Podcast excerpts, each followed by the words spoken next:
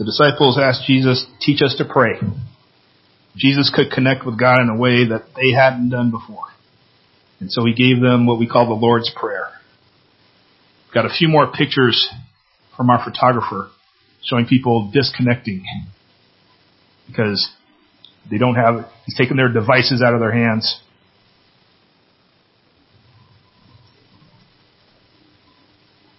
I've, it's not that the devices don't allow us to connect, we just connect, we don't connect face to face. I remember being in a, a college age group, I taught, taught the group that, that night, and then the, the young people kind of spread out around the room, and some people were in small groups talking. There are also some people who were on different sides of the room just texting each other back and forth. I was like, you're in the same room. Let's talk.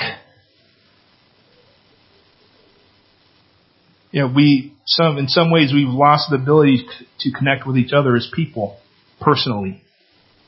And so when we come to the Lord's Prayer, we ask, well, how do we connect with God? What do we ask God? And what do we pray for? We're looking to learn how to pray. And as we get to Matthew 6:13, which is do not bring us into temptation, but deliver us from evil. There's a couple of different ways I could have approached this. I could have approached this just looking at temptation. In fact, that was the original title of my sermon this week when I made the sermon calendar. Oh, this week is going to be on temptation. And, but really my focus this week is not on our temptation, but on God. And if you want to have kind of one verse in your mind, it's the idea of Galatians 5:16, which says, "If we walk by the Spirit, we will not carry out the deeds of the flesh." So we're not focused on temptation, we're focused on walking with God, guidance. Because that is another way of looking what Jesus is praying for here. Again, Matthew 6:13, "Do not bring us into temptation, but deliver us from evil." When Jesus tells us to pray that way, one of the things that we or I especially had to get out of my head is this idea that if I don't pray this prayer, that God would be out to get me. That if I didn't say, God, don't bring me into temptation, then he would bring me into temptation. And that's not what, that's not the truth. The word translated temptation there is a test or trial. It's not an exclusively an enticement to disobedience. A temptation we usually think of as an enticement to disobedience. This is the word for test. We think about this like, if I'm taking a class my teacher or professor gives me an exam to see if I've learned the material. That's a test. Now, there's also the opportunity during that test for me to cheat. That's the temptation. But the professor didn't design the test to see if I would cheat. The professor designed the test to see if I learned. The temptation comes from me, not from the test or the tester. There's another way of looking at it. If I'm on a diet and my wife makes brownies to share with a family over lunch, that's a test for me. If she makes them with the purpose of enticing me to eat the brownies, that's not a trial. That's a temptation. She's trying to get me. Adam and Eve in the garden in Genesis 1 through 3. They are put on the earth to tend the earth. The temptation to eat from the tree of the knowledge of good and evil is there, but that's not the purpose.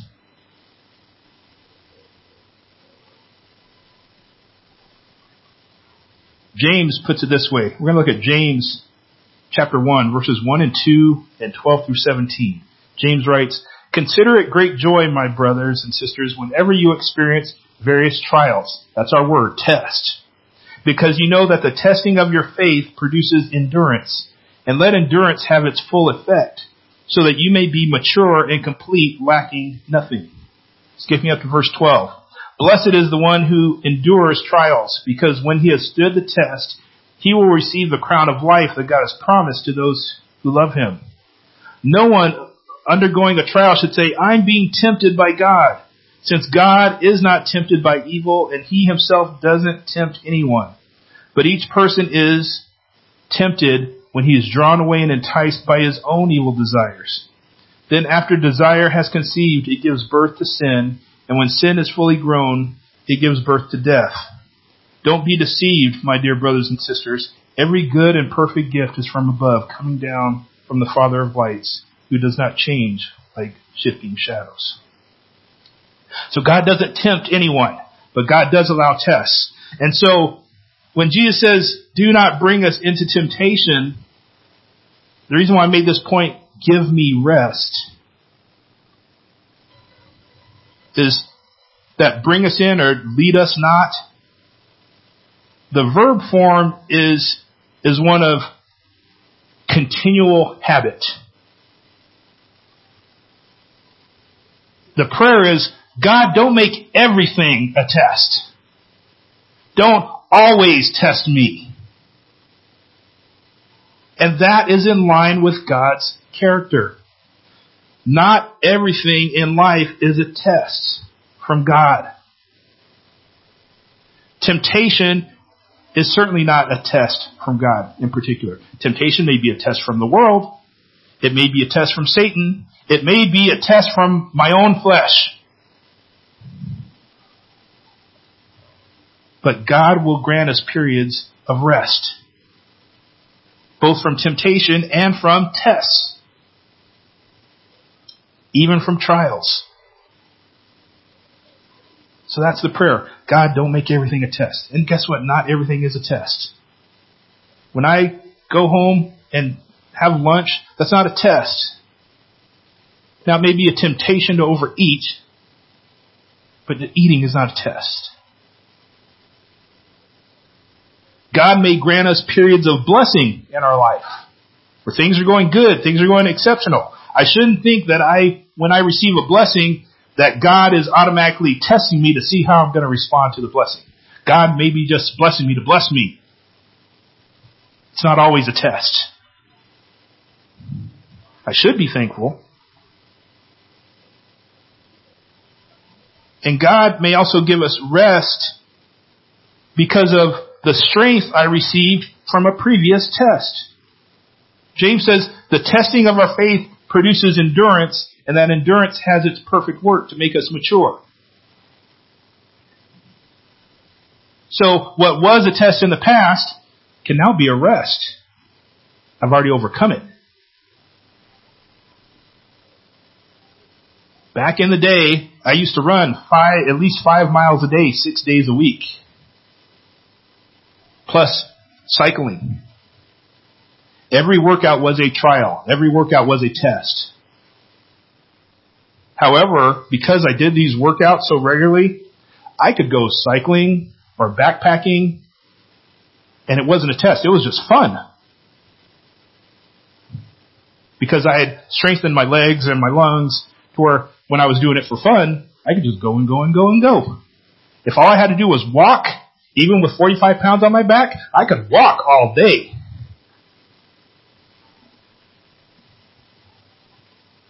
Because I had become strong. If I go through a trial and gain that endurance that God wants to happen in my life, when that situation comes up again, now it's not a test. You know, it's not a test for me to say the alphabet. I sing that with my daughter. It's fun. You all know it. Z-Y-X, W-V-U-T-S, R-Q-P-O, N-M-L, K-J-I, H-G-D, F-E-D, C-B-A. Now I know it. Z2A. That's easy for me. But learning that was hard. It's also a fun song for my two year old. But it's a test for her to get through the alphabet the right way. She leaves out letters. For her, it's a trial. One day it won't be.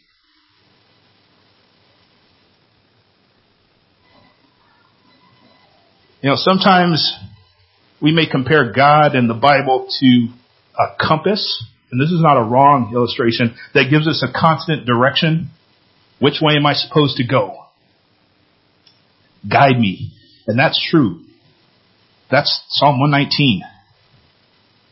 But a compass doesn't have any compassion. It just says this way is north.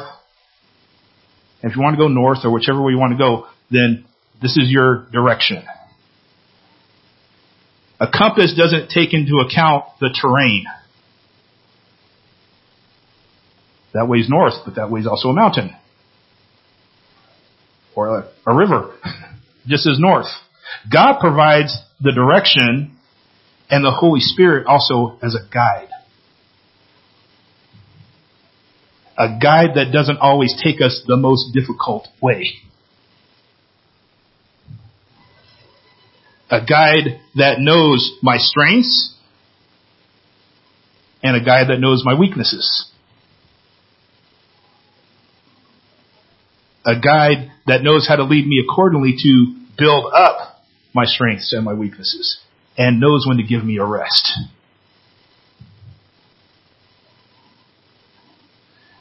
Do not bring us into temptation is to ask God for the proper guidance and strengthen us through the tests and temptations of this life. If we walk by the Spirit, we will not carry out the deeds of the flesh. To pray like Jesus, we ask for guidance. And then the second phrase in Matthew 6:13, but deliver us from evil. Here the question is, or the, the request is give me help. First we asked, give me rest, and now it's give me help. The evil. God doesn't put us in situations where He intends for us to fail. One of the frustrating things about me going to UC Berkeley was the professors there, not all of them, but a lot of them put us in a competition where they intended some of us to fail. We'd go to class and on the first day, they'd say, I like to have a bell curve. I give as many A's as I give F's. So some of you are going to fail and some of you are going to get D's and going to have to repeat this class. That was very frustrating to me. God doesn't put us in situations where He intends for us to fail. Now that doesn't mean that we ourselves or other people or Satan or the world won't put us in situations to fail. But God is not looking to trap me. Just life has traps.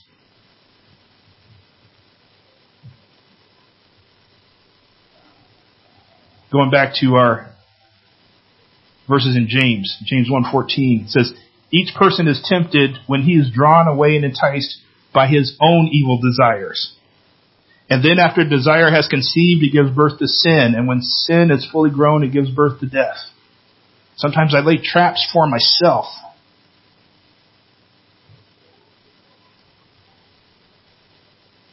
This word evil could also mean anything from just hard labor to hardships. Or, on one hand, to mean something that is very wicked and bad. It could be hard times or wickedness. And the prayer is, give me help in all these situations. Whether I'm feeling overloaded, overworked, or evil is actually out to get me. Because, you know, there are some things that are just difficult in life. Usually because of sin. In Genesis 3, where the curse was given, Work was there before sin, but work got a lot harder.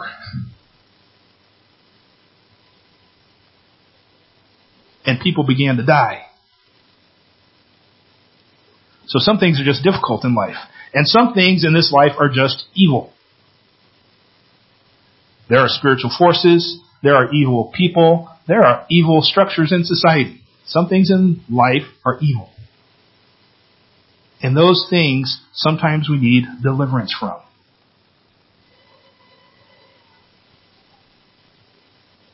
And this idea had me thinking of Psalm 23. I'm going to read this together and it'll be up on the board. The Lord is my shepherd. I have what I need. He lets me lie down in green pastures. He leads me beside quiet waters. He renews my life. He leads me along the right paths for his name's sake. Even when I go through the darkest valley, I fear no danger, for you are with me. Your rod and your staff, they comfort me. You prepare a table before me in the presence of my enemies. You anoint my head with oil, my cup overflows. Only goodness and faithful love will pursue me all the days of my life, and I will dwell in the house of the Lord as long as I live.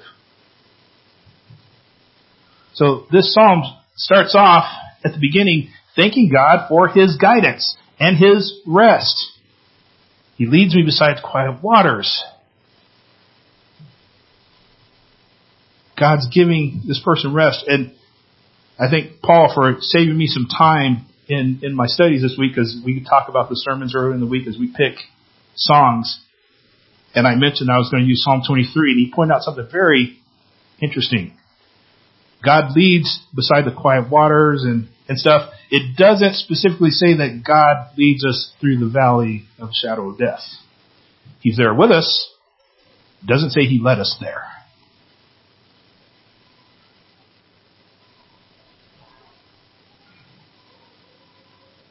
See, it's sin. Our debt that we need forgiven, that we talked about last week, that's what brings death. We walk there ourselves. It's not God who brought sin, but it is God who brings the deliverance, Jesus Christ.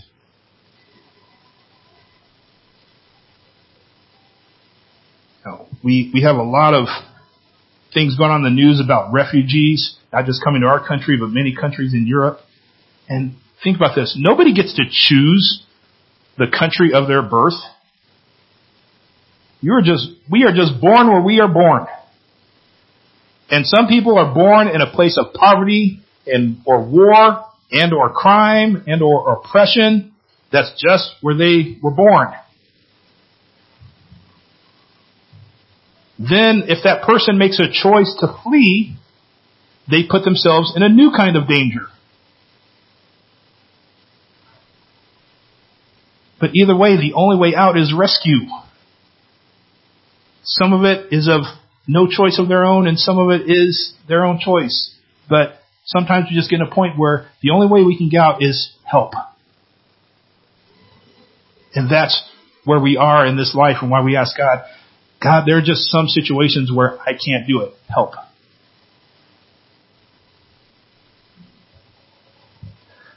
I'm not always looking to be strengthened. Sometimes I'm just looking to be picked up. Do not bring us into temptation is to ask God for proper guidance and strengthening to, to, through the tests and temptations of this life and deliver us from evil is to ask God to rescue us from those situations that God didn't put us in. So to pray like Jesus, we ask for guidance. As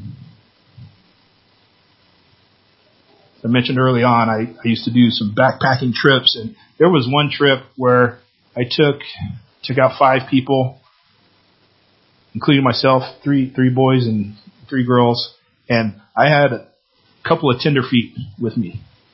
And so we got out to Point Reyes and I'd already mapped out where we were going to stay and stuff, but the first place you go is the ranger station. And the ranger said, so this first campsite you're going, there's, uh, there's not clean water there.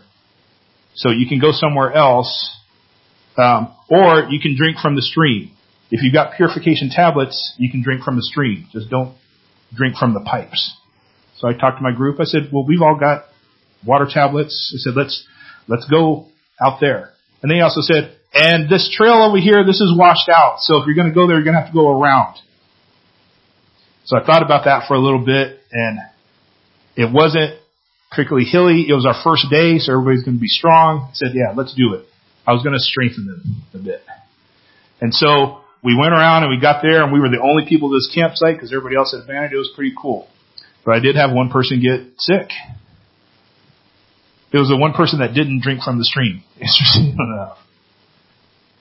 And so the next morning, we were going to go to a different campsite on the coast, and I hiked out early in the morning to see the trail that had gotten, that the ranger said was unpassable, uh, because it was a lot shorter.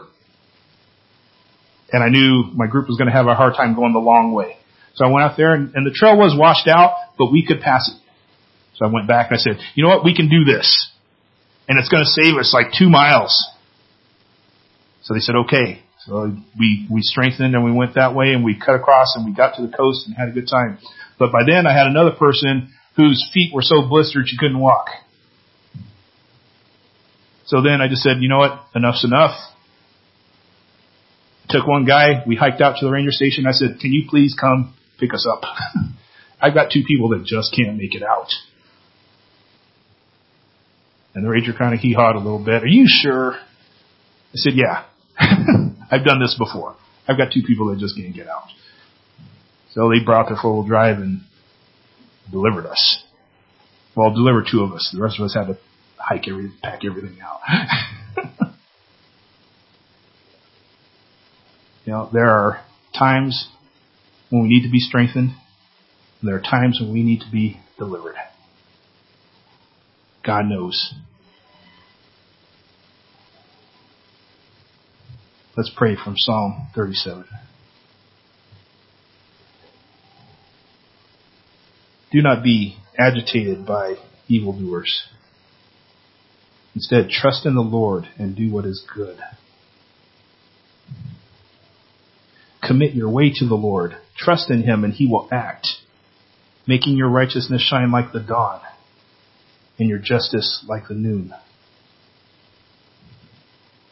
Be silent before the Lord and wait expectantly for Him.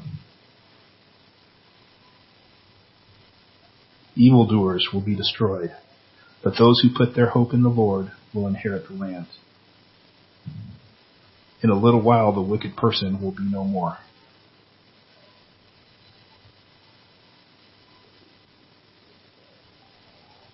Let's stand and say the Lord's Prayer together.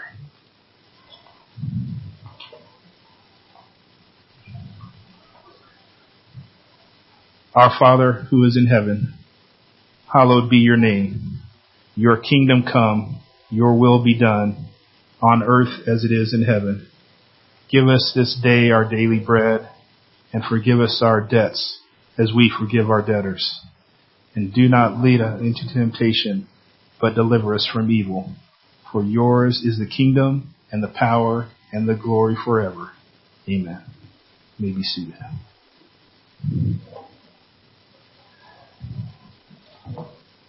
Actually, I should have had you stay up. That's all right.